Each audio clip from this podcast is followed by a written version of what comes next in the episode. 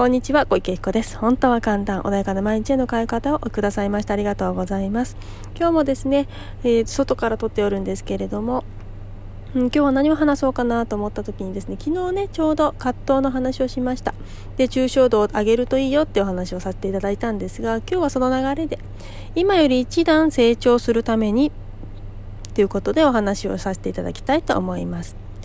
昨日ねあの聞いてない方はねあのぜひ後ほどでいいので聞いていただければといいいかなというふうに思うんですけれども一段ね高く今の自分の視点よりも高い視点で物事を捉えるとあのまた違った風景が見えるよっていうようなねあのこんな言い方ではないんだけど話をしたんですね。っていうのはですねあの例えば自分がお腹を空いてる時じゃあ今日はえー、中華が食べたいなって思ったとしますである人はフレンチ語食べたいなって思う日だともします。でその別の日は実は私は中華だったけど和食がいいなって思ったかもしれないですね。でじゃあこれらっていうのはいつもねその自分が食べたいものは食べられるかっていうとそんなことはなかったりもしますしそこでねあとは誰かと周りの人とあのコミュニケーションものなんだろうコミュニケーション次第でもあるんだけどもうまくね自分が食べたいものを食べられない時ってあったりもしますよね。でもじゃあそもそも何のためにご飯食べるの？って言ったらお腹が空いて幸せにねそこの時間が、ね、過ごせればあのその時間っていうのはすごくいいものになるわけですよね例えば自分が食べたいものを食べれなかったとしてもその時間がものすごく素敵な時間楽しい笑いにね溢れた時間だったり満足感が得られたらもしかしたらそのね自分が食べたかった中華だったりフレンチだったりってものがを食べれなかったとしてもそれは幸せを感じたので満足感に至って結局のところ自分が欲しかったものは手に入ったのかもしれないんですよね。っていうようにじゃあ本当は自分って何が欲しかったんだろうかって言った時にその中華が食べたいのではなくてもしかしたらそこで楽しかったりとか人とのコミュニケーションだったり満足度が欲しかったりっていうものだとしたならばその中華を食べることによって今日はそれは得れるんだっていうふうに思ったんだとしたらじゃあ満足感が別のものでも代替可能だとしたらばそこで欲しいものっていうのは実は手に入っているんですよね。っていうようにあの細かいものでねこだわってしまうとそれが手に入らないことってすごくあると思うんです。日常の生活でもあこれやりたいなあでも今日はこうこうこうだからなとか道が混んでるから行きたいとこ行けなかったなとかお店が閉まってたなとかそういうふうにあの自分が欲しかったのに欲し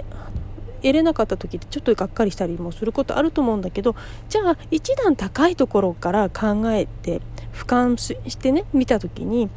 いやでも私は今日これを得ることによって何が得られたんだろうかって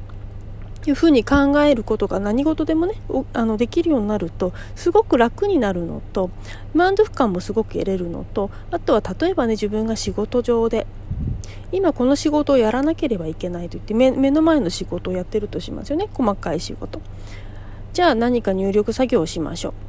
う。で入力作業をするにあたってこれを入力しましょうというタスクだったとする。だけどそもそもこのタスクって何のためにやるの言った時にあ何か作業をする時に今までこういうミスが起きてたからこの作業が必要になったんだよねっていうのが分かっているのと分かっていないのではその入力作業の仕方って変わってしまいますよね。で最初はね言われたことだけやっててそれであのまあ慣れるまでねそれそれでいいと思うんだけどでも慣れてくるとその目的ってものを考えながらやると創意工夫というか今ある状態よりもよりいいものを生み出そうというねそういうふうに思考がね変わってきたりします。もちろん自分がどこに行きたいかによってねそれはするしないってものはあるかもしれないんだけどその場で自分がより成長したりとか出世したりとかしたいと思った時は今よりも他よりいいものを提出したりあの達成したりなんだろう成果としてね上げないと自分他の人と同じようにね同じレベルというか同じ状態で変わらないんですよね。そこで何か自分他の人よりもよりいいものを達成成果として挙げられた時に他の人よりも一歩前に進めるのであってということはじゃあどうしたらいいのって言ったら少し他の人よりも一段違う視点から物事を見るようにしていくとそれがねあの自分がよりいいものをあのなんだろう低成果として出せるようになってくるそれがいい悪いとかではなくって自分がもしそこでねより先に進みたいより成長したいと思うのであればそういうやり方もあるしもちろん家族と一緒に、ね、コミュニケーションを取ることを一番に優先順位が高い価値観がねそういう風になってる方はじゃあ家族とよりねすごくあの素晴らしい時間を過ごすためには今何をしたらいいのっていう。でもちろん家族と過ごすために会社で一生懸命働くというところの思考がね今そこの時点で見えてるものがそういうものだとしたらば本当でじゃあそこで残業だったりとかいろんな仕事が忙しすぎて家族と過ごす時間結果的に得れてないよっていう場合は一段ちょっと視点を変えてみるんですね。私は何のためにこの仕事をしてたんだっけっていう原点に戻るというかそうだ私って家族と過ごすために一生懸命働いてたんだよねっ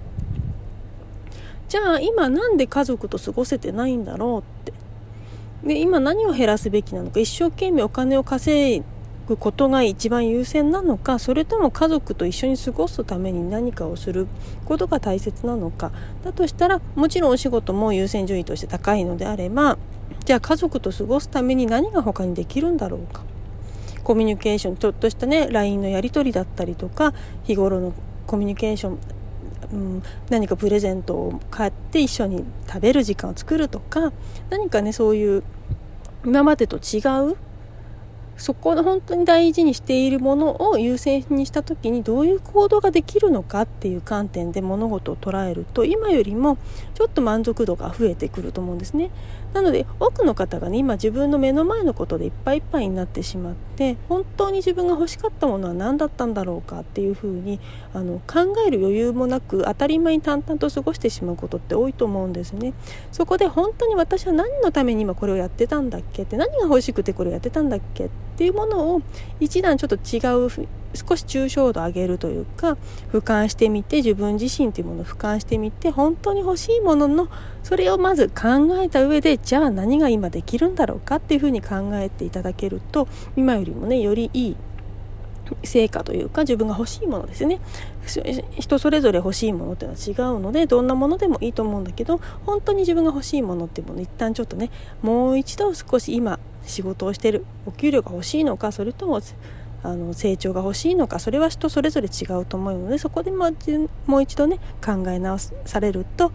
うん、自分の満足度ってものっていうものがねあのより得れるんじゃないかなというふうに思います。はいでは今日はねこれで終わりにしたいと思います。本日もお聴きくださいましてありがとうございます。何かねありましたいつでも質問等受け付けておりますのでご連絡ください。そしてね体験セッションもやっております。何かねあのご自分で解決できないぞっていう時は是非ね体験セッションもやっておりますのでご活用ください。本日もありがとうございました。